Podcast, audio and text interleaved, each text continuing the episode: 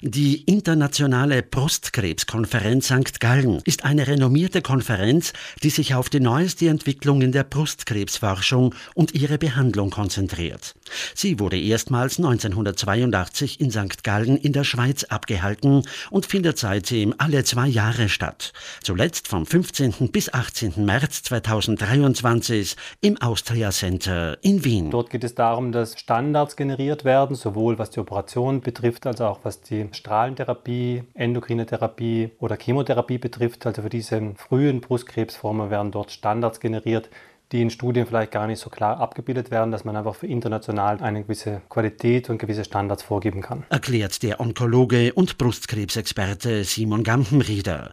Für ihn hat die heurige Konferenz vielversprechende neue Erkenntnisse zutage gebracht. Die wichtigsten Erkenntnisse der letzten Jahre sind eigentlich, dass Brustkrebs nicht gleich Brustkrebs ist. Es gibt verschiedene Unterformen, die sich sowohl in der Prognose als auch in der Behandlung kategorisch unterscheiden.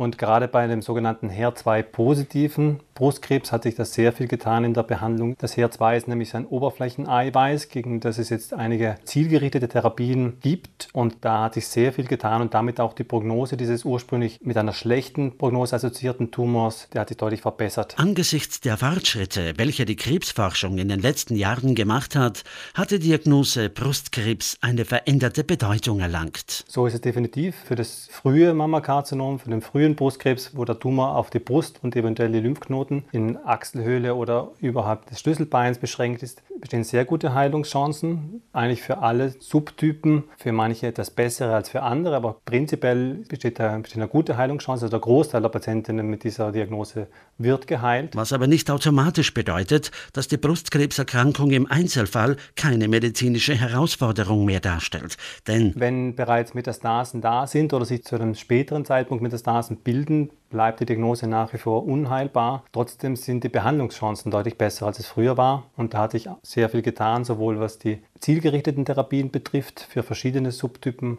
als auch was die Chemotherapien und auch die Strahlentherapie betrifft. Also da hat sich sehr viel getan, sodass die Prognose insgesamt sich deutlich gebessert hat. Die Früherkennung ist weiterhin einer der wichtigsten Faktoren für eine erfolgreiche Behandlung von Brustkrebs. Regelmäßige Voruntersuchungen ermöglichen es, Veränderungen in der Brust frühzeitig zu erkennen, noch bevor Symptome auftreten oder der Tumor spürbar ist. Also wenn keine spezielle Vorgeschichte besteht, dann sollte ab dem 45. Lebensjahr eine Mammographie alle zwei Jahre durchgeführt werden. Wenn allerdings schon Brustkrebsfälle in der Familie da sind, kann es sein, dass schon ein früher Beginn Sinn macht. Wobei hier ein Alter von 40 Jahren angemessen erscheint.